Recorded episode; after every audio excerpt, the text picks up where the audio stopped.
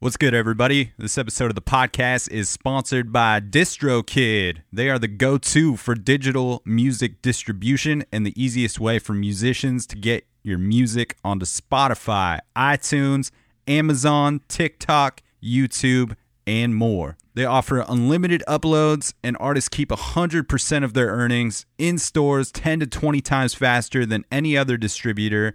Fastest payouts. They help out with automatic splits cover song clearance, and all kinds of other amazing tools and templates to help you get the most visibility for your releases. I dig this company and really appreciate their business model that offers more features than any other distributor at the most affordable price possible for solo musicians, bands, studio artists, DJs, and any other creators that are producing music in their home. And they also offer label services as well they're distributing over a third of the world's digital music at this point. And the best part about DistroKid sponsoring the podcast is that they are offering Dan Cable Presents listeners 30% off your first year of membership, making their already affordable services even cheaper. Check out the link in the episode notes. I will also put it in my Instagram bio in the link tree. Click that link and it will give you 30% off your first year of service. Super stoked to have DistroKid sponsoring the podcast and can't thank them enough for their support of this thing. This episode of the podcast is also sponsored by Produce Row Cafe here in Portland, Oregon. This has become one of my favorite local hangs because they have free music every Wednesday night from 6 to 8 p.m. and Sunday afternoons 1 p.m. to 3 p.m. They are located in inner southeast Portland and not only do they offer free music on their, their large patio setup, but they've also got a killer brunch menu from 11 a.m. to 2 p.m. on Saturdays and Sundays. The French toast and the breakfast sandwich are lights out. And I can't really do much alcohol personally, but I love their Virgin Bloody Marys. And they've got some other mocktails for folks like me as well. And they're always rotating in new seasonal cocktails. So come through and check out what they've got on deck for fall and winter down there. The patio is now nice, covered, and heated and will be throughout the fall and winter. So come through and big thanks to Produce Row for sponsoring this episode of the podcast.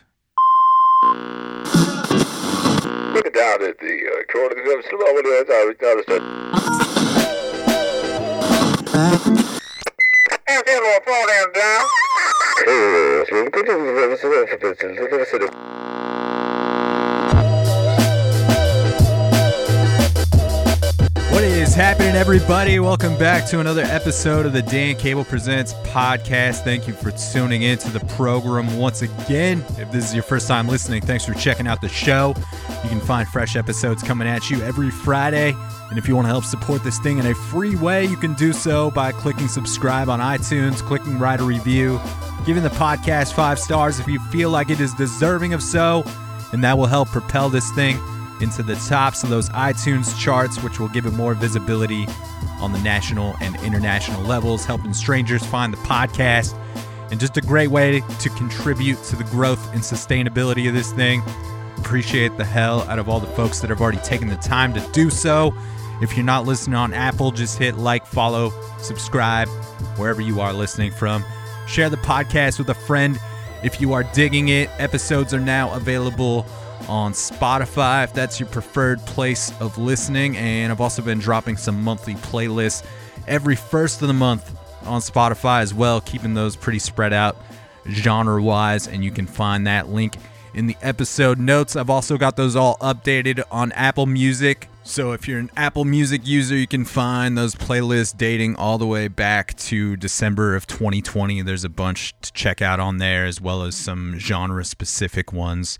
And that link will also be in the episode notes. Super stoked to get into episode 305. Hope everybody is doing well out there. I am still fighting off some of these uh, these COVID symptoms. Have just stuck with me for I guess like three and a half weeks now, and uh, it's been kind of brutal. Just still not feeling 100%, but feeling hopeful that I will get there soon. But it's been no joke. I've, I've never been quite sick like this where it's lingered around for this long and just feel like I've shaken certain symptoms and then maybe four or five days later I get the body aches again or uh, just don't really have that much energy but uh, really hoping things uh, start feeling a little bit back to normal here in the next few days as I am flying out to Austin, Texas on April 25th to meet up with the band High Pulp, who I will be a tour managing for the next five or six weeks. Excited to be hitting the road in a bunch of cities that I have uh, not been to before. But aside from being hyped, to be hitting the road. I'm super excited to share this episode of the cast. Got this killer punk band from East LA on this week called Deathlens.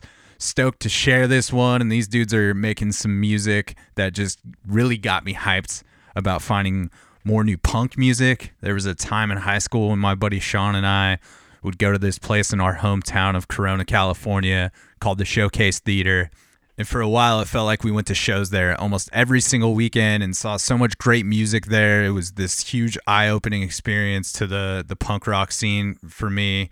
And seeing Deathlens a month or so back at Tree Fort really brought back some of those memories for me of why I like being at those types of shows so much. And I loved getting to hang out with these dudes.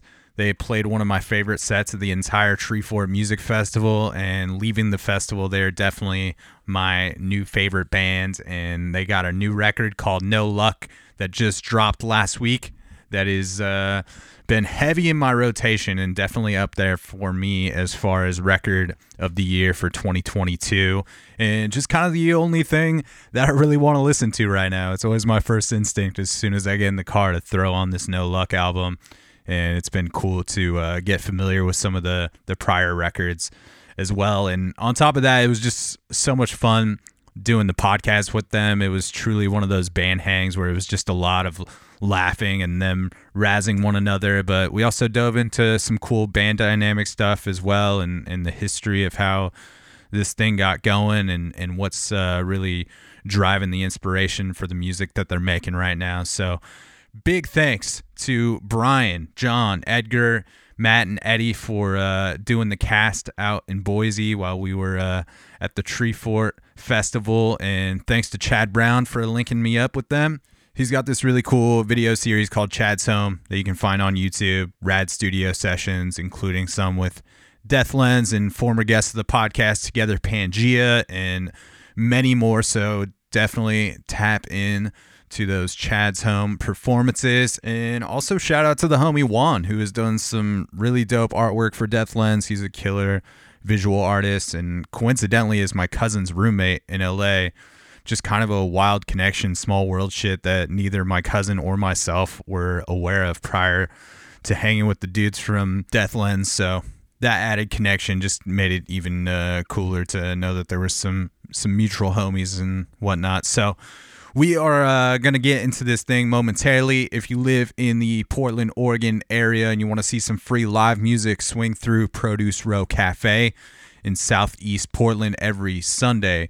They've got DJs spinning vinyl there, and every Thursday night there's live music there with singer songwriters and jazz trios and such. So, free music going on at Produce Row on the weekly. And now that the weather is getting a little nicer, those patio sessions are going to be really sweet. So, links for Produce Row will be in the episode notes. Also, you can check out music over at North 45 every Tuesday night. They've got DJs as well as every Sunday. I did last weekend there. It was super fun. Hadn't done a DJ set in a minute, so it was nice to uh, get to play some tunes for a full patio of folks out there. And like I said, all the links for the sponsors will also be in the episode notes as well as the ones for Deathlens, so you can check those out.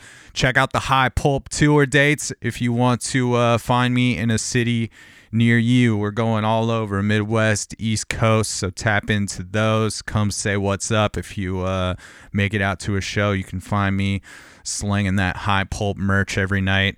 And uh, with that, we are going to get in to episode 305 of the podcast from Los Angeles, California. Death Lens is on the show, and we're going to kick it off with one of my favorite tracks off of their new No Luck record. It's called Abrupt. Let's do the damn thing.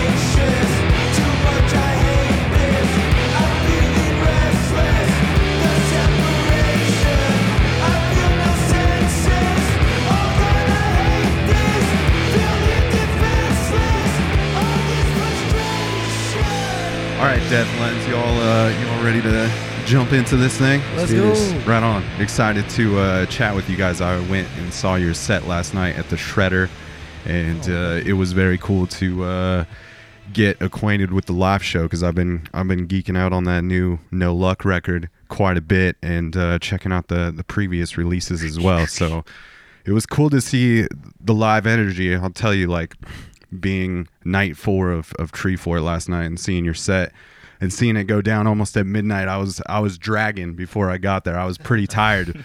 But uh, y'all put on like one of my favorite sets of the entire festival last night, Appreciate it, and uh, it made me like really fucking excited about music Yeah. watching your set it made me want to jump in the circle pit it made me want to like sing along with all the gang vocals so it was uh it was really fucking cool Thank you for yeah. that, man. and edgar you just fucking killing it on this just this really small kit just Missing this a t- little missing a three-piece tom? kit dude Yeah, before we left, Brian was like, "Oh yeah, drums were backline the whole way." I was like, "You sure?" He's like, "Yeah," and I was like, "You sure?" and then yeah, last night I don't I don't I forgot who let us borrow the drums, but We uh, won't mention names. shut up. Oh, shut up. See, I was talking about the band who backed out. But yeah, they just didn't have a rack tom. But I've been, you know, it's a it was doable. It was so chill. that's not like your your normal uh I would your usually have like a preference. rack tom. Yeah, but like I said, it's not like you know, whatever. yeah dude you fucking killed it just on that you know with the floor tom and the snare I just felt very prime. I was like, uh, just A little ripping drummer boy came out. He was like, yeah, it's like an Aztec ritual or something. "That's like ritual for sure." Talk to me about uh, how this band formed, though. Go ahead, Brian. I'll keep it short and simple because these fools say I talked a little too much. Well, you're supposed to. This is a podcast, Okay, so you less. can you can stretch it out. gonna be here two stretch hours. It out. That's all right. Don't encourage him. Uh, take off my shoes. So we started this band, and I think uh, I reiter- reiterate this a lot. We started this band as a joke, actually. So we used to play. I used to play with these three, two other dudes. It was just a joke. We were just like, let's just jam, and they never wanted to make it like a band. They were always like, nah, it's cool, like just to be underground, and like we're just gonna jam. We'll maybe throw out some demos every now and then, but like people won't know who we are. And if we play, we gotta wear like masks. And I was like, the fuck. Slipknot. I was just like, yeah, that sounds like Slipknot. That sounds like some, some bush, you know. So I was like, uh, I was like, all right, whatever. I was kind of a weenie back then, so I kind of, I kind of just rode that for a while, and then we were called Jungle Booty Sweat. Jungle Booty. Sweat. Jungle Booty Sweat for life. Let's bring it back. Everyone's What what on it. year are we talking about? I was like around here? 2011. It Okay. was a while back, yeah. Um, and then just as time progressed, this band just kind of started getting like its, its stride, you know. Um, we kind of started just like as like a basic, like tricycle type, you know, band, like that kind of surf rock. Like we were really into that for a while. Yeah. Um, huge inspiration was like John Dwyer, um, Tim Presley from White Fence, and then eventually like I just kicked those guys out because these guys were holding me back and they didn't want to let me sing. They wanted to keep it all instrumental, like no vocals whatsoever, and I was just like, what the fuck? Who that shit gets boring after a while. You can't do that forever, you know. 2015 comes around, I start recruiting guys. I got him, um, John, and then uh, well, my old drummer's actually gone. We had to kick him out for certain reasons we will not speak about because that's a whole nother story. um, but and then I lost my bass player too for another reason longer than that one. but Ed came around. I've known Ed for 15 years. Um, and then the funny thing is, is that like when when I asked him, he's like, "It only took you 15 years to ask." I was You were just sitting there waiting, Yeah. and, and just sitting in the in the wings, waiting Yeah, for, just for like- Brian to be like, "Hey, I, I play bass. Like, Yeah. could I be in the band?" actually, I didn't play bass at all. No, he didn't. I told him to pick it up. This is around COVID time. Uh, we didn't have a, a bass player, and I was like, dude, just pick up the bass. You down? Like, this is gonna be fun. But I was like, dude, as soon as it hits, as soon as this shit's gone, I'm telling you right now, this shit's gonna get fucking busy. It's gonna get busy. I don't think he understood like what busy was until we finally hit 2021, and then just there was not. It's been nonstop since then. Like just constantly just moving, like going up and like. Um, it only took it took 10 years to finally get where we're at. So I think the band kind of. I lost my train of thought. We kind of blossomed a little bit. Yeah. We finally got that There you go. work feel. Yeah, um, everything was just like sporadic shows. Oh, here every now and then we'll play like a house show. We'll play like an opening show at this small venue um, with another band, and that's just it. And we try, we try to write bullshit. We have like a lot of um, little tracks we have in our Google Drive that we've been trying to make music, but then I don't know. We we got a lot of inspiration like during the whole COVID time, right? Yeah, So, but Yeah. that's how the band formed. I think this band right now is probably like our peak. He's not really in the band. Uh, he just kind of fills in. He's got his own project going on, but like since we we're kind of currently on the market for a, a drummer, um, we're trying to recruit his ass, but he doesn't want to fucking do Well, it. he lives in San Diego, so he's two hours away from us. I'll pay for his. not more money. He- he's too good for us, so he's really expensive. But Yeah, shout- it's it's cool Yeah. to like go back and and kind of like check out what was happening with like Death Frights and Yeah. and the uh you know the trash DP because you can definitely hear a little more of the surf rock like before it goes more punk rock Yeah, in in nature like it, it feels like the the punk rock feels were always there but uh you know it, it definitely was a different vibe of things that you Yeah, were definitely. you were doing but it's cool to see the evolution of things um Ed, were you playing guitar uh, like before then Uh, jumping on the I bass at all? Like, So bef- I never touched a bass before uh, that. I like maybe did like a few riffs on guitar. I learned a little bit of piano just to like play around. Like, oh, I love this song. I want to learn it. yeah, That was basically it as far as musical talent. But then, uh, yeah, he asked me. I was like, well, let's see how it goes. so this is like your first band that you're playing in there. yeah, one hundred percent. Yeah, man, you, I'm, you you look like you're fucking having fun up there, and like I don't know, it doesn't look like you're you're new to it or anything when you're up there playing and you know jumping in on the gang vocals and everything. Yeah, You're like, making him blush. honestly, I, I used to be super like introverted. He knew me in high school. Yeah. I was like super quiet. Was deathly afraid of like public speaking. You know, He stuff was. like that. I was just like, I'd rather just die than public speak. Were you a fan? Yeah. Like, did you come into the band as a as a fan of Death Lens then? yeah. Well, no, no, no. Actually, so I remember we stopped talking after high school for a little bit for no reason. I don't know Metalhead what happened. Metalhead Ed. Had long hair. He had really long Metalhead. hair, and it was luscious as hell. Like shampooed and conditioned the fuck out of it. That was that was amazing hair. Yeah, couldn't hear. But yeah, after like whatever hiatus we were on for for whatever reason, I don't know what happened. He just hit me up. He's like, "Hey, we're playing a show at a, at a backyard." Um, I was like, ah, "Like, what if they suck? I don't want to go." Oh man, that thing where you're like Yeah, friends 'cause my- invite you to a show and you don't like you're not sure. Yes. He was, I was Yeah, like, "Man, he's my friend," but I was like, "I'm super introverted. I can't like." I I, I don't want to lie to him. Just like, ugh. but then I went and I actually did really like Tell him them. how you decided that though. How do you, like how you how you were gonna go to that? Oh show. yeah, it was a flip the coin. He flipped the coin. yeah, And you went. And I went. Wonder what what would happen if it if it went the other way though. Who knows? Right? Oh, I'm still in the show. Fifteen years later, still So- fucking hair longer than ever. Were you super impressed though, like with the band, even at that point when you did go and see it? I was actually. I was like, holy crap, these guys can actually like make music. I was like, it's cool seeing my friends up there like playing music, and then they got bigger and bigger and bigger, and I just seen them grow since like the little. I think that was like their second show ever. yeah, he's seen us at our shittiest. Yeah, I seen these guys have ups and downs, but yeah, it was really cool to bloss uh, see them blossom to a to into a beautiful butterfly. To an ugly moth. Yeah, now he's uh he's riding the train with us all the way oh yeah. till death do us. Part. Yeah, but I'm a hard ass too though. So when he first started playing bass, I was like, dude, I'm a, f- We gotta break him in. I'm, I'm telling you, I'm like the hardest guy. You ever, like you disappoint me. I'm getting mad right now just thinking about it. Is You did good last night. he did is good that your last role night. though, Brian? Yes, Like, honestly, you're like very much like the play- dude, like kind of trying to run things and like keep everybody Yes. playing at a certain level. And because I don't know, that's the like the other thing I noticed last night watching the show is like Mm. I felt like everything was really tight. You know, Yeah. and Thank uh, you. I think Yes. that's like a very cool thing to be able to achieve playing punk rock music because you want to like maintain that spirit, right, and like have that raw energy, Mm-hmm. but to also be technically sound, I think adds a, a cool element to you know the live show and the feels of that. I think appreciate um, that. for for starters, the reason why I sound so tight is because I don't play guitar anymore. I was a shitty guitarist. Thank I was God. very shitty. yeah, like I could write a song at home and like I write it and I give it to the guys. Be like, all right, do what you got to do. You know, like make it happen. But for the life of me, I can't sing and play, dude. Like, oh, God, yeah, those when, solos when he stopped playing guitar, that changed everything. Yeah, Yeah. it's just like, Yeah. Because then when he stopped playing guitar, then that's when we recruited John, and um, yeah, it, er, the whole like the whole vibe of the show changed. Like he was able to like give his energy and you know run around and actually be a front man, whereas before he was kind of stuck at the mic and couldn't Yeah. really do too much. But and I couldn't do much even then. I'm a horrible multi- multitasker. I forget all my shit all the time. Well, yeah. es- uh, Essentially, we were uh, most of us were just fans of Death Lens before um, we joined the band.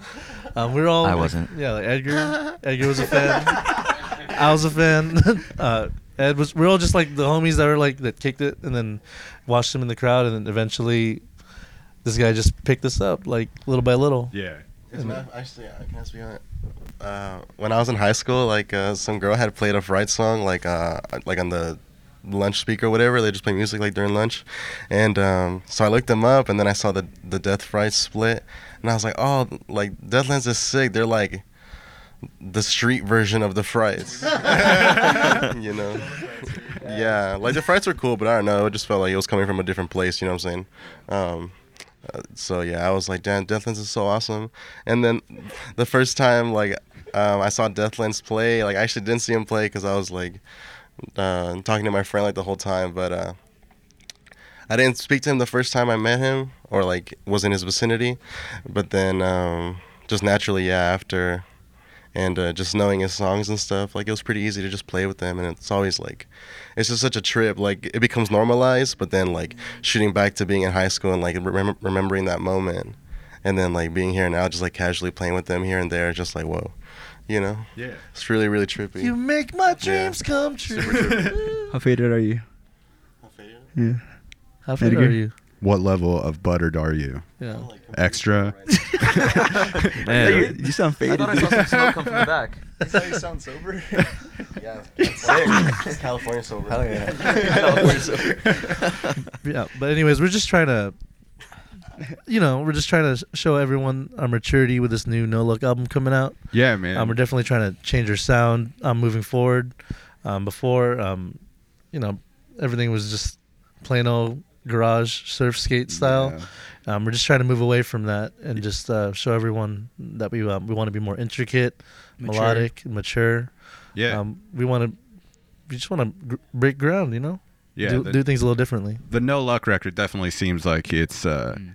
it's a next level thing of what, you know, anything that's come before and just kind of front to back like that record rips, but also like the thing I appreciate about what you're doing is that there's like it seems like you're unafraid to lean into like some slower tempo shit, Yeah. you know, and and show off the melodic nature of what you're doing, and you know, jumping to leaning into something that even feels you know ballady at times and i think that's like really cool especially last night you know when the two of you came down into the crowd and Yeah. and played like that slower jam and the energy that like was surrounding Yeah.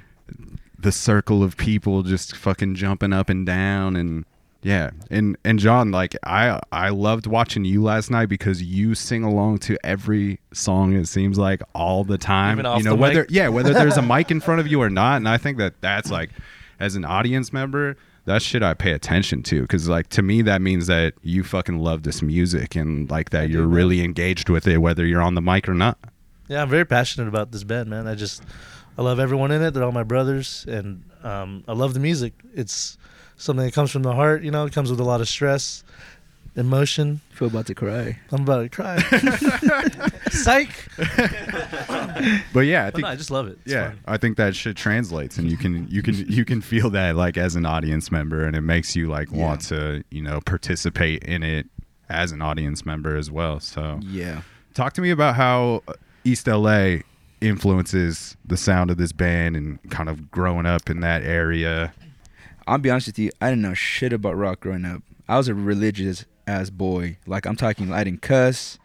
This I'm talking to like He said hell. at the end of high school. I'm, I I was like at church, like you know, I used to go to this like place called Hog. It's a stupid. It's called House of God. yes, that's what it's called. It's fucking- I would Tell go. him there. About your like- father. It was like a teenager. Tell like my dad's a dad. pastor, so like you go there as a teen, and it's like. But the whole time, I don't. I don't know why. I just never really believed. And then like, I get out of this like crazy ass relationship, and then like I just became this yes man, and I was like, fuck it, like let's just see where it goes, you know. So I did a lot of stuff probably shouldn't have done, but I did it because I was like, why not? Drink Um, gin. I ended up going to this bar alone, and I walk in. I don't know anybody. And then for some reason that day, I look and there's a buddy of mine playing that night, and I was like, "What the fuck?" I was like, "Derek, you're in a fucking band?" He's like, "Yeah."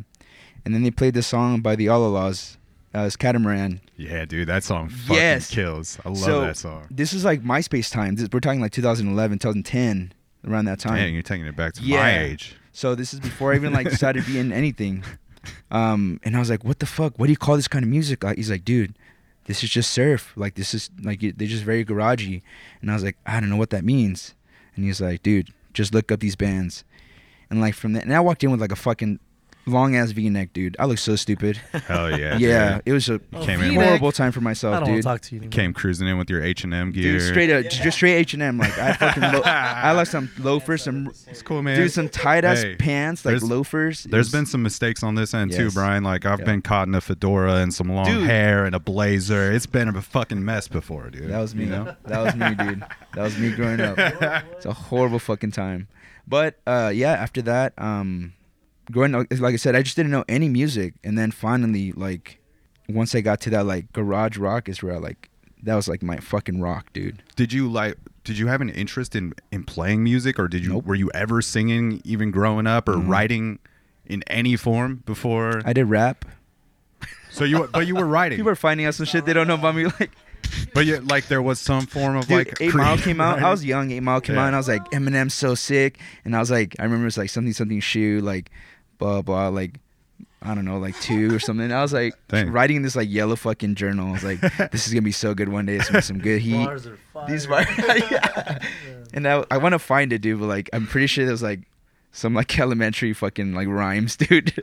But outside of that, like no no, No, playing nothing. music, no I- writing any like lyrics or anything like that. You never like were expressing yourself and No, I wasn't even allowed to like listen to it. Like my parents would leave, and I'd be like, "All right, they're gone," and I'd play like one Blink One Eighty Two song, and I was like, I felt like I was like sinning. yeah, dude, that was like that was my childhood, and then like I finally just broke out of that, and I was like, fuck, like I didn't even know I could write music until like I wrote Drag, and like just everyone fell in love with that song, and I thought it was if you hear the lyrics, it's not even that good. Terrible. Yeah, but it's just catchy, I guess. You know, like people think like it's just the catchiness of the vibe.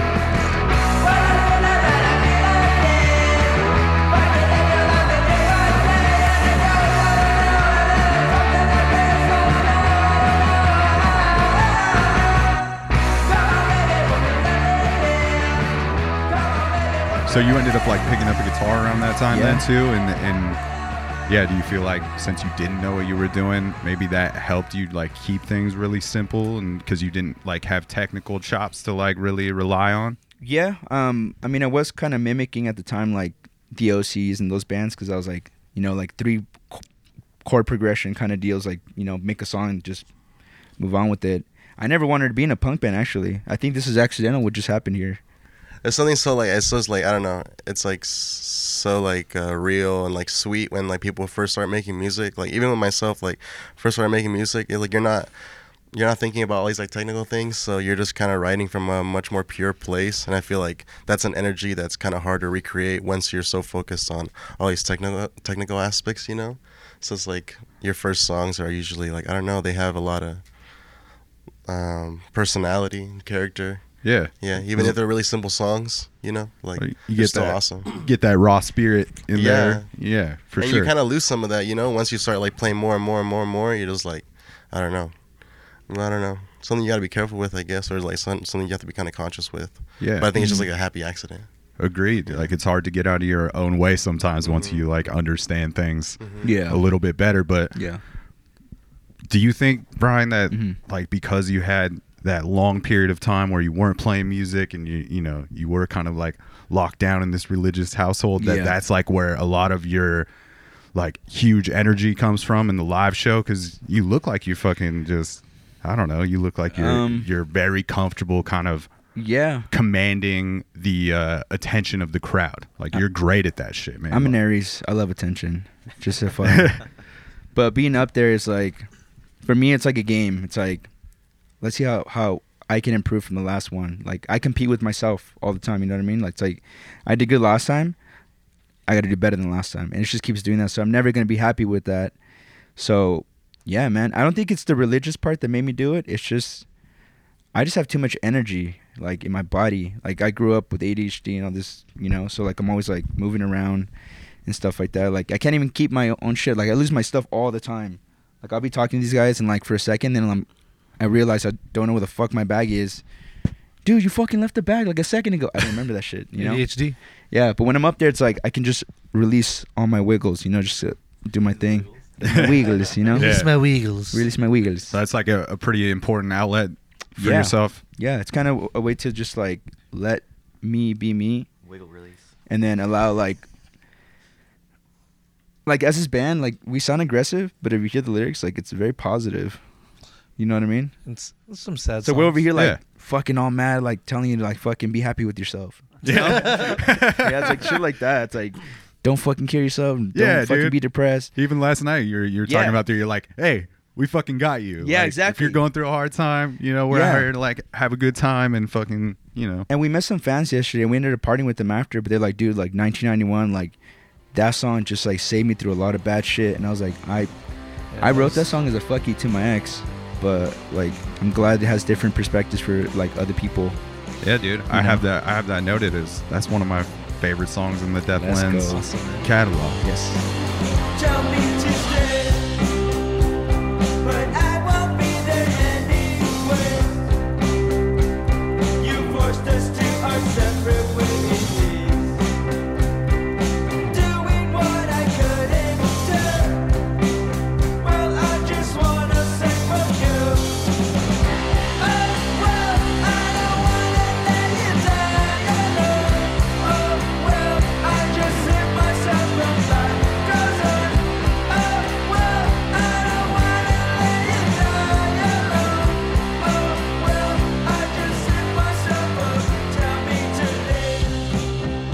You feel like that was the maybe the record where you started like really developing and the, the sound and like becoming more dynamic as a band? Yeah. Beer Only Club. Beer Pong yeah, Club. absolutely. Yeah, Beer Beer Up Only Club. Um, that was the first time I heard um the band like make some pretty intricate shit, and everything sounded like a lot cleaner. Shout out Jazz Cat Studio. Um, Yeah. um, we always record with him, and um, he makes some beautiful masterpieces. That was my hardest time writing. Like I said, I'm not good at guitar, so for me to like sit down and like really focus on this fucking thing, I was so just like drained. Like Bombshell was easy because it's like I just came in with my old drummer. We sat down. We're like, played, and we're like, oh shit. Wrote Bombshell in 30 minutes. Came out. 1991 was actually an old song with my older bandmates that we wrote. It used to be called "She's All That," and it's supposed to be like this love, corny song for. We won't mention any names. Has like a '90s feel. So Yeah, so I eventually, it, like yeah. that shit goes. We break up, and then I'm like, man, fuck her. 1991 came out. You know, just I was so angry at the time. I really was. So like that, and then also um head change and those songs they were just all heavily inspired by like more post punk and like, um, I don't know if you know bass bass drum of death. I don't. No, they're pretty they're pretty melodic-y and kind of like um they're fast too. very driven. Yeah, dri- very- drive yeah. music. So that just kind of got me going, and um, after that, I playing it live. It was like I, I always wanted to just like be out there, you know, but I couldn't Yeah. because I kept playing the guitar, and I'm like, fuck, like I have to be like focusing here and singing, so I can't really do it. So it didn't really like we were kind of boring for a cool minute. Like people liked the songs, but like there was just no movement.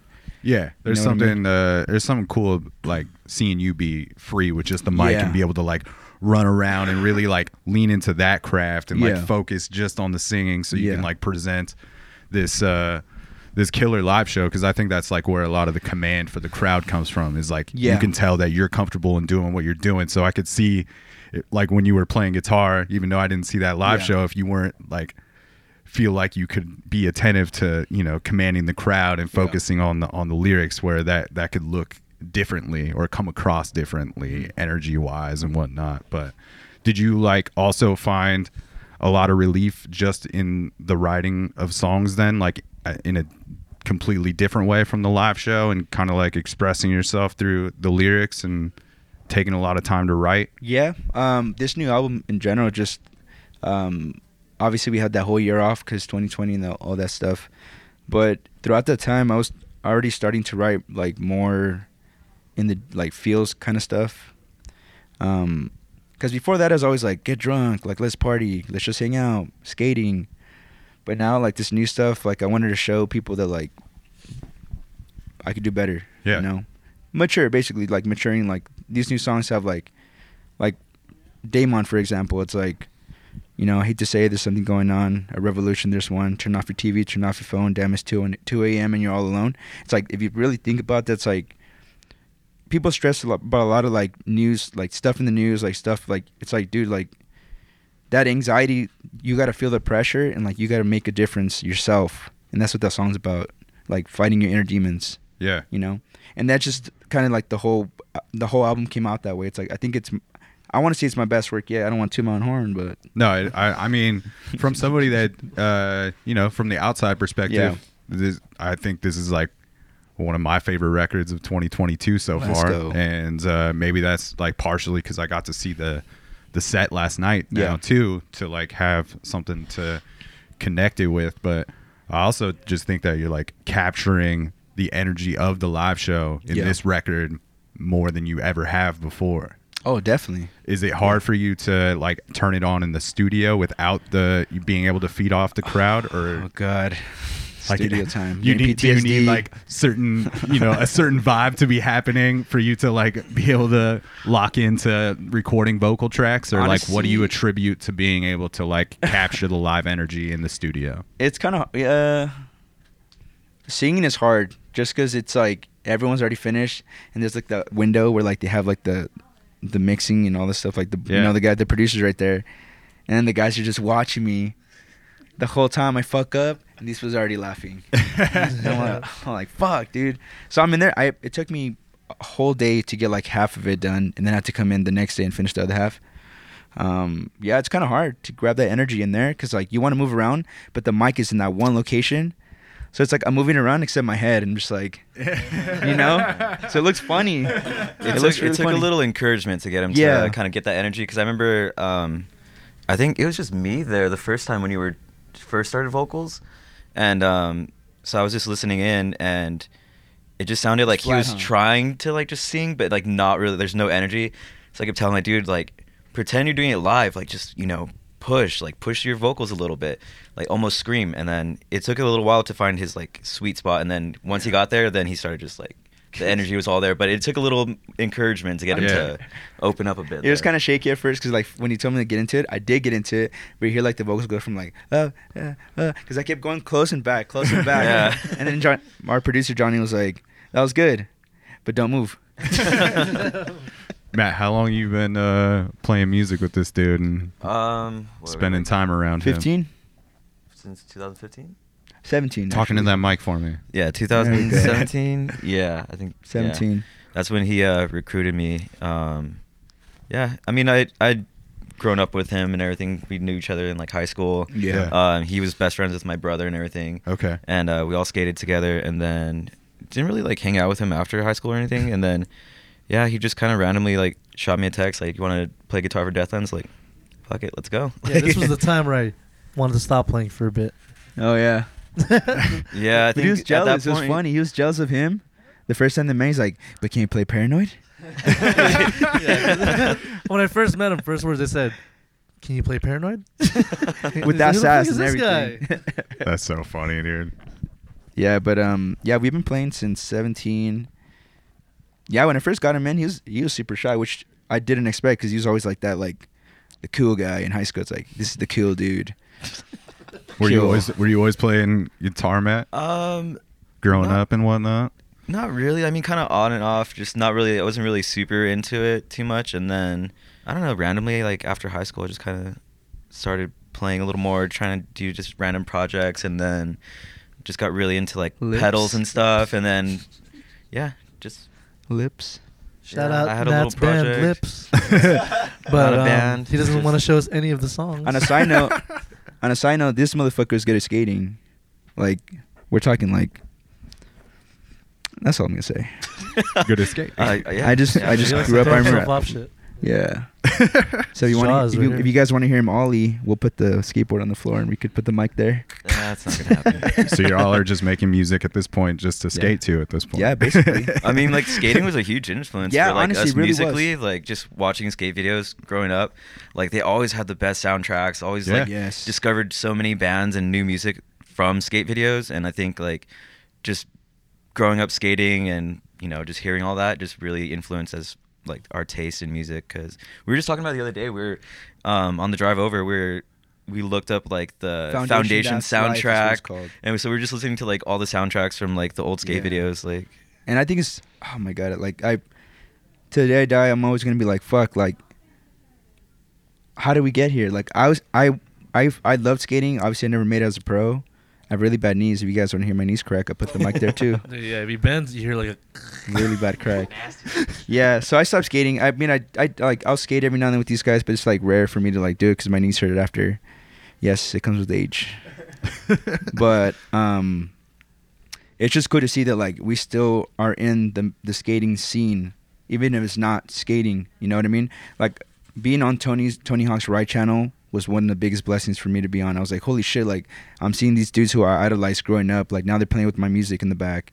Uh, Thrasher, uh, fucking uh, Vans, and uh, King of the Road. Transworld, King of the Road. Yeah.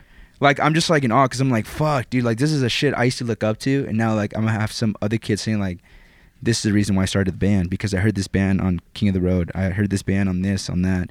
So for me, it's like I was that kid. So I think it's so cool to see that it's happening to somebody else now thinking the same thing. Yeah, it's got to You know? be validating in some way to like see your music on that platform, especially growing up, fans of that stuff. And man, skate videos, even to this day, even new ones, are like such a killer way to like Yeah. find new music, Oh, yeah. and it's it's Hell yeah. Mhm. it's it's cool to see like that more even like rap and soul music is being worked Oh, into yeah. like the newer videos too because Yeah. i think it's crazy like how much music and how much tempo can like Mhm. change the feel of those Yeah. those scenes you Yeah, know definitely. hmm I mean, we used to watch older videos, so we have like between us and them by the movie units, a lot of dance punky stuff, you know. yeah Um, Superman. Superman. I can Cool be thing. a Superman, a Superman. Here I am, doing everything Oh yeah, I the, can. the, the Tony Hawk soundtrack. that first that first tony hawk yeah, soundtrack that is- was ska for Can't be dude. beat. that It's- thing had yeah, so many. so hits. much ska. it's everything Dude, I, I read the funny shit actually. So uh, someone put the skulls that uh, that sound that that sound that uh, little kids have when they they're about to get the last mozzarella stick.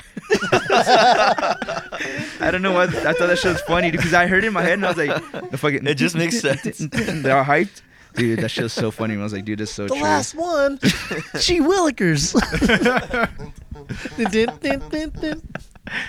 Do you feel like LA itself has like influenced the the sound of the music Yeah. and in that environment?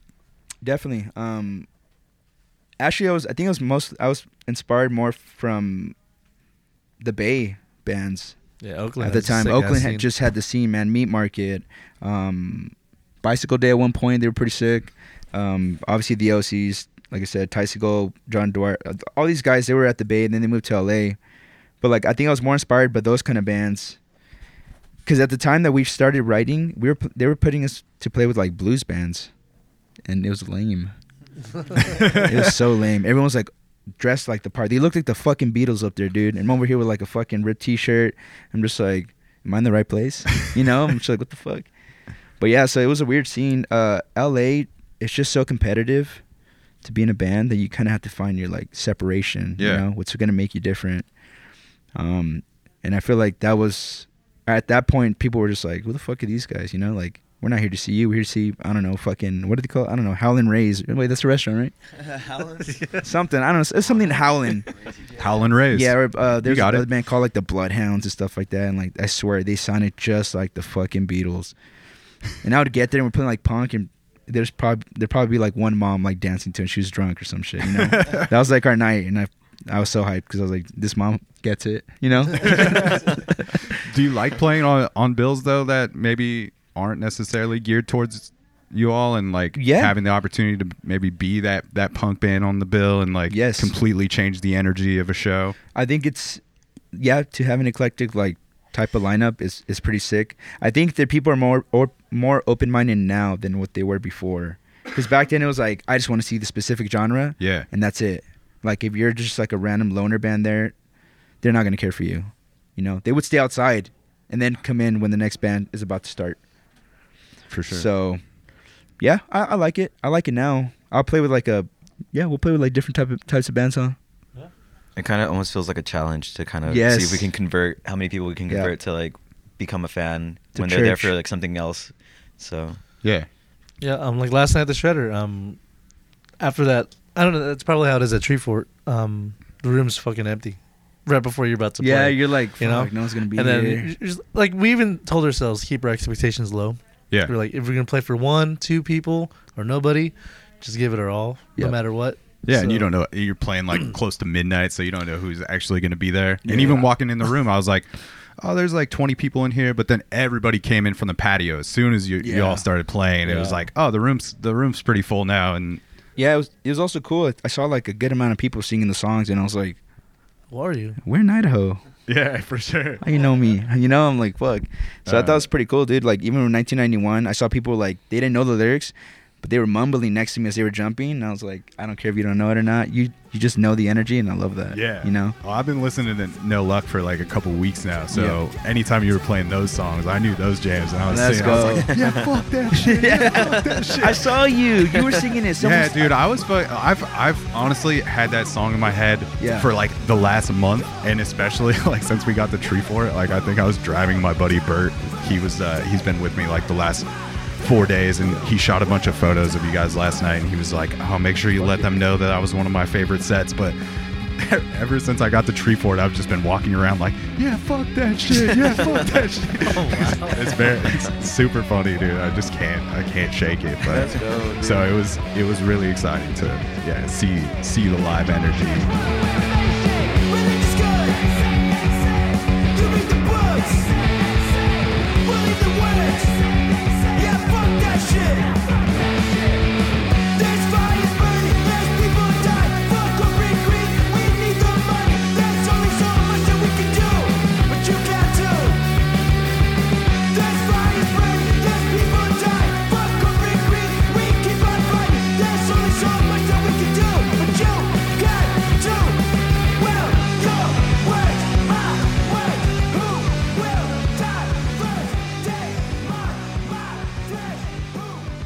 Hey, everybody. Just wanted to take a quick minute to let you know that this episode of the podcast is sponsored by North 45 Pub, located in the Alphabet District of Northwest Portland.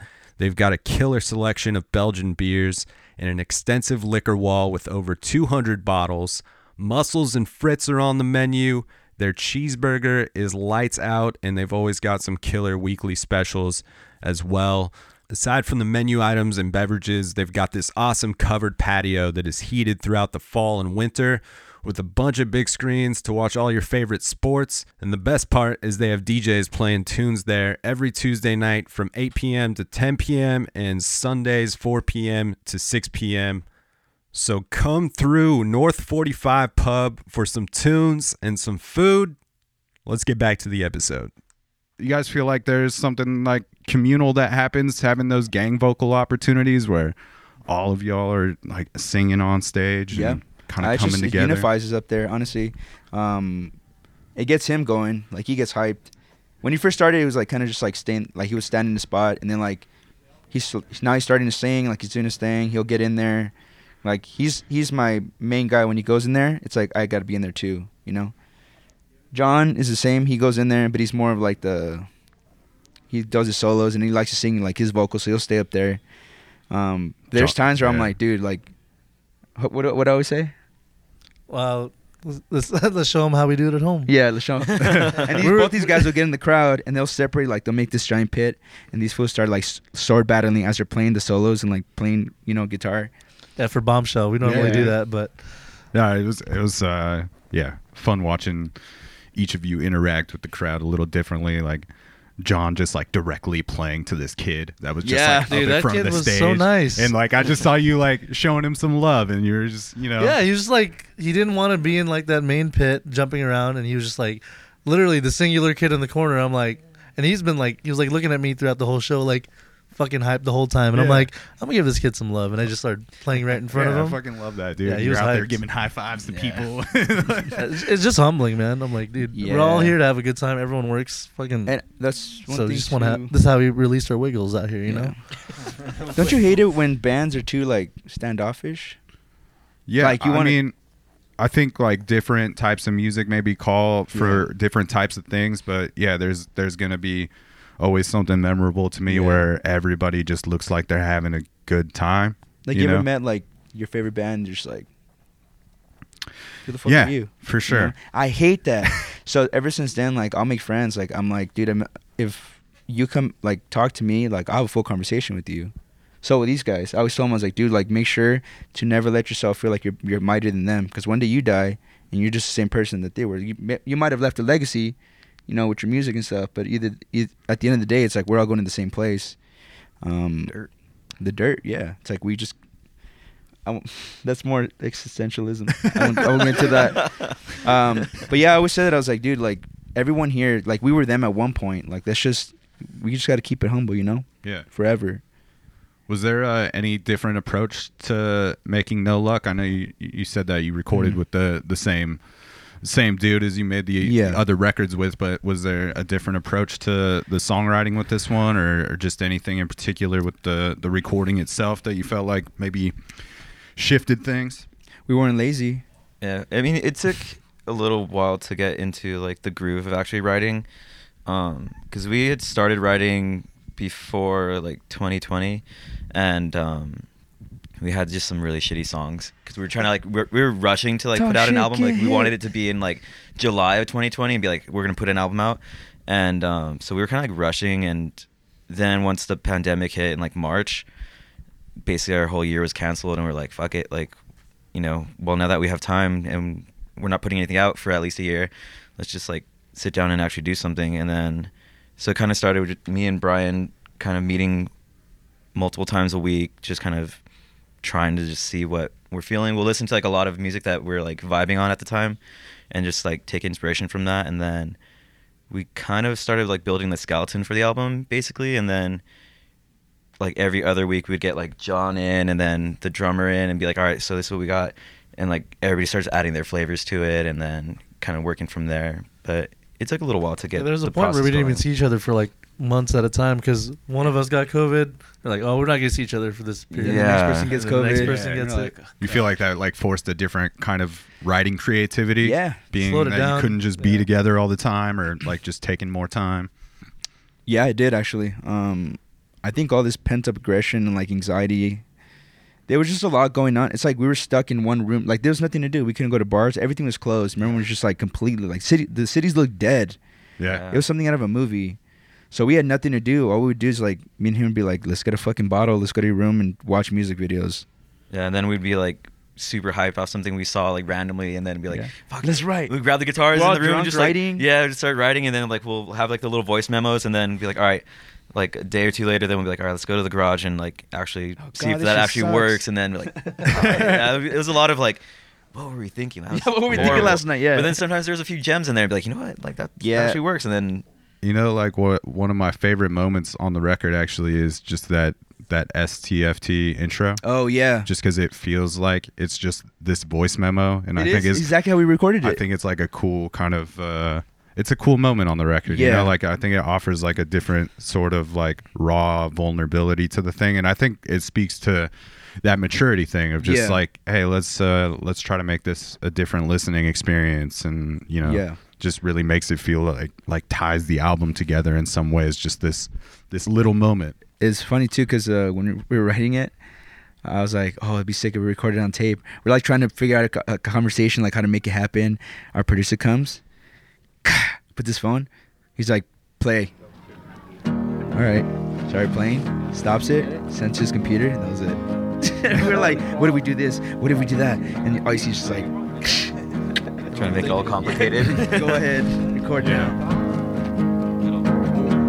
You give it your all, nothing in return, only to surrender swiftly. The mind, the body, and soul. Can you be content when you have no intent to give it all you got and try, try, and try, and try, and try some more? So is there like something from like the making of this record? Do you think like there's a part of that process or like something you learned about the writing that you'll kind of carry forward to making the music in the future? Like anything that completely shifted the the approach of things? Yeah, just aging, honestly. Getting older. I can't be singing. I mean, like, know there's a lot of bands who have songs about, like, being in love with, like, teen girls and stuff like that. It's weird. It's true. Like, think about, like, songs that they, they sing about in, like, certain bands. It's like, you're talking about, yeah. like high school relationship. Yeah, like high school relationship, shit yeah. like that. I probably said it. Yeah, it I probably kinda word- weird. worded it wrong. a really weird way. He didn't mean I that. worded now. it wrong. Please don't cancel me. Love songs about teen girls.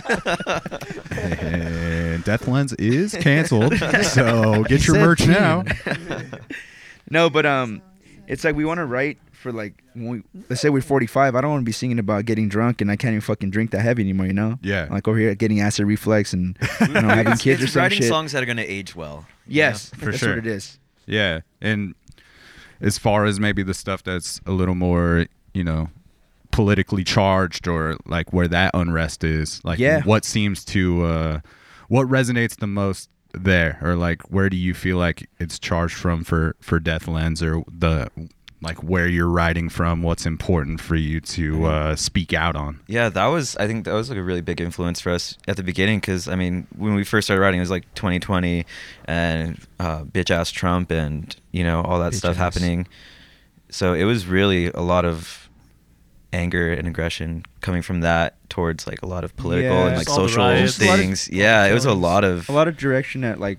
I mean, we, you see a lot of we're, we're a lot of minorities in this band, so Yeah. like you know to like hear shit, like see it on the news and like hearing it from people and like seeing all these fucking races come out of nowhere. It's just like it really did like just put me in like in position where I was so pissed. I I've been I got fucking pulled over in Texas by a fucking cop. He pulls me out, and my girlfriend she's she's pretty pale of skin, like she's pretty white.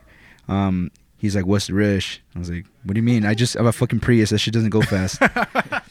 and then he's like, he's like, "Step out of the vehicle." I was like, "Why? I haven't done anything." He's like, "I give you my license. Here's my registration." He's like, "Get out of the vehicle." And I was like, "Okay." Fucking. So I have a, I have a broken hand at the time. He cussed me to his fucking car. "Guess my girlfriend now." He's like, "Are you here against your will?" And I was like, "What the fuck? Are you fucking serious right now? Like this happening?" And then her best friend and her sister's there too, and they're all pale. So he probably thought I was fucking jacking him or something, like sending like sending him to fucking I don't know where. But like the whole time, like I see my girlfriend get really mad. She's fucking mad. She's like, "That's my fucking boyfriend. Like I can give you his information where he lives. Like what do you want?" Who give no fucks. He brings out the other girl. He's like, "Are you here against your will?" And then it's her sister, and her sister's just as feisty. So they're just going at him. And then he finally comes back. He uncussed me. He's like, "I can let you off with the warning, but I'm gonna give you a speeding ticket. You want to fight this? You have to come back to Texas." Boy, So you Boy. went back to Texas, right? Huh? you went back to I never Texas. paid that and fought. shit. I'm just kidding. I never paid that shit. We're going back to Texas for a week. All right, so Te- Texas gotta let's see what's up. There's a warrant out for Brian. Yeah. So we'll see if he makes it back from Texas. We're gonna turn him in. Yeah, so Yeah, like but- shit like that, it's been like long time for like us. I grew up in a very fucking bad area too, so like I see cops. They'll SWATs like there'd be SWATs like in my fucking street like every other fucking week, dude. Yeah. You know, because my parents were immigrants. They don't they didn't have money. They didn't have like a lot of money, so we lived in like a really shitty area. Um, I actually have a cut right here where I got cut by a fucking MS-13 idiot at 12 years old.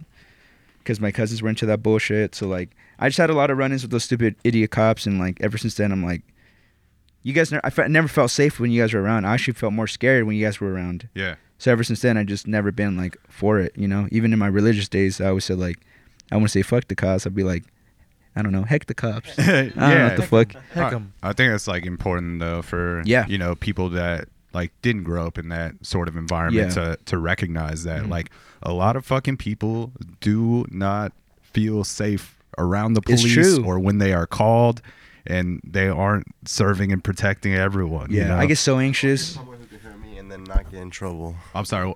I'm saying like Faded other people, food. other people. Nah, I'm chilling, bro. like, uh, never mind.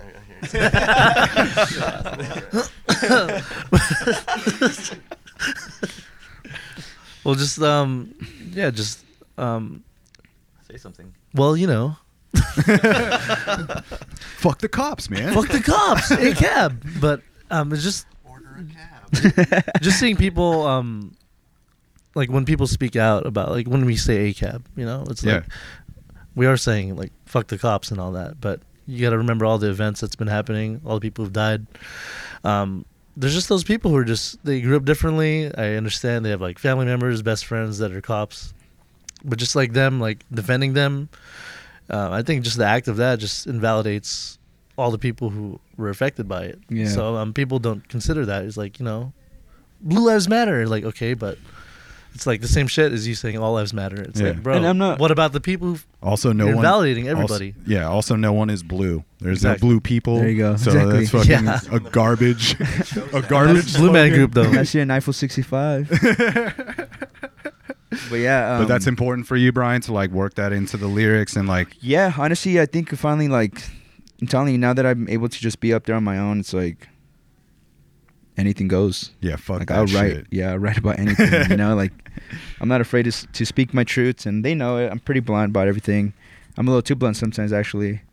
But the band needs someone to hate, so it's me. You know? For sure. Yeah. Well, I uh I'm stoked about no luck. Gonna good, and uh I appreciate you all giving me some of your time and hanging out and just kind of talking about band dynamics and, and where the music comes from. Like I said, like last night was one of my, my favorite shows of this entire festival. I feel like Death Lens is probably going to be my, my favorite band, my new favorite band leaving this festival. Hell yeah, And man. I tried you. to buy a shirt last night, but you're out of my sizes, so I'm just gonna have to order that shit online, and that's okay. And I'm gonna get one of those vinyls for sure. Yeah, So go. pre-order it. No luck, man. You'll get a T-shirt. Can I give a shout out? Yeah. You can do whatever you want, man. Shout out to Cops and Robbers, Hugo, for making that merch. Cops are robbers. Like we said, we like to be a, the band with the brand. that's just how it is. You know, we we like making merch that's like. Would I buy this at a store? Yeah. I think so. I don't like just like band. I don't wear band tees, just because I I don't know. Actually, I don't even know why I don't wear band tees. Because we all wear band tees. Maybe I just was never enticed to them, you know. But I just want to buy stuff that like maybe like a skate company has or like, Yeah. you know stuff like that. For sure. So when I saw the merch last night, I kind of felt like, oh, this is, uh, Mhm.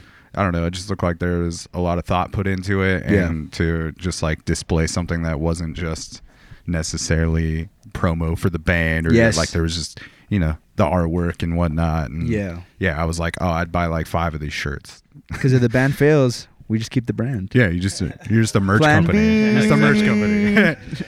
well, Um, I'll put all the the links in the episode notes so people can uh, keep up with Death Lens and check out the No Luck record. Whether you uh, pick up a vinyl or you stream it, share it with somebody. But uh, I want to play the episode out with. With the title track, Let's which is no luck off the mm-hmm. record, but we end every episode of the podcast with the the guest saying the tagline for the show, which is "It's a program." So, if we could get the Death Lens, it's a program. Maybe we could go It's a gang. program. It's a program. Maybe we can go gang vocal style or however you want to do it. It's a program. You guys ready? Yeah. Yeah, it's ready. It's a program. That's Death Lens, everybody from East LA. Pick up their new record and uh, tap in with them. And that's the Jelly Jams playing it out with no luck. And we will catch you on the flip side. Treefort, Boise, Portland, Los Angeles, wherever you are listening from.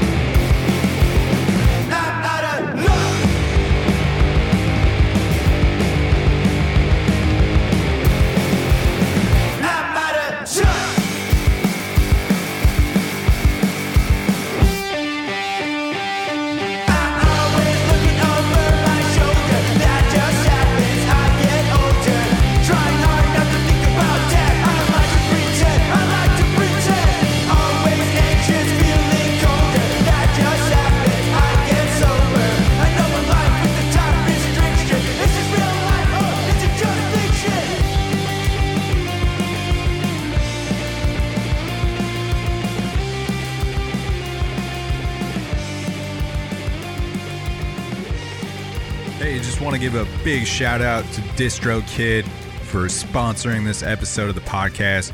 Can't say thank you enough to DistroKid for their support of this thing. And make sure you go into the episode notes and find that DistroKid link to receive 30% off your first year of membership with DistroKid, making their already affordable prices even cheaper for you. So make sure you take advantage of that. And the link is also in uh, the link in my Instagram bio on the link tree. So you can find it there as well. Big thanks to DistroKid. Stay up, stay tuned.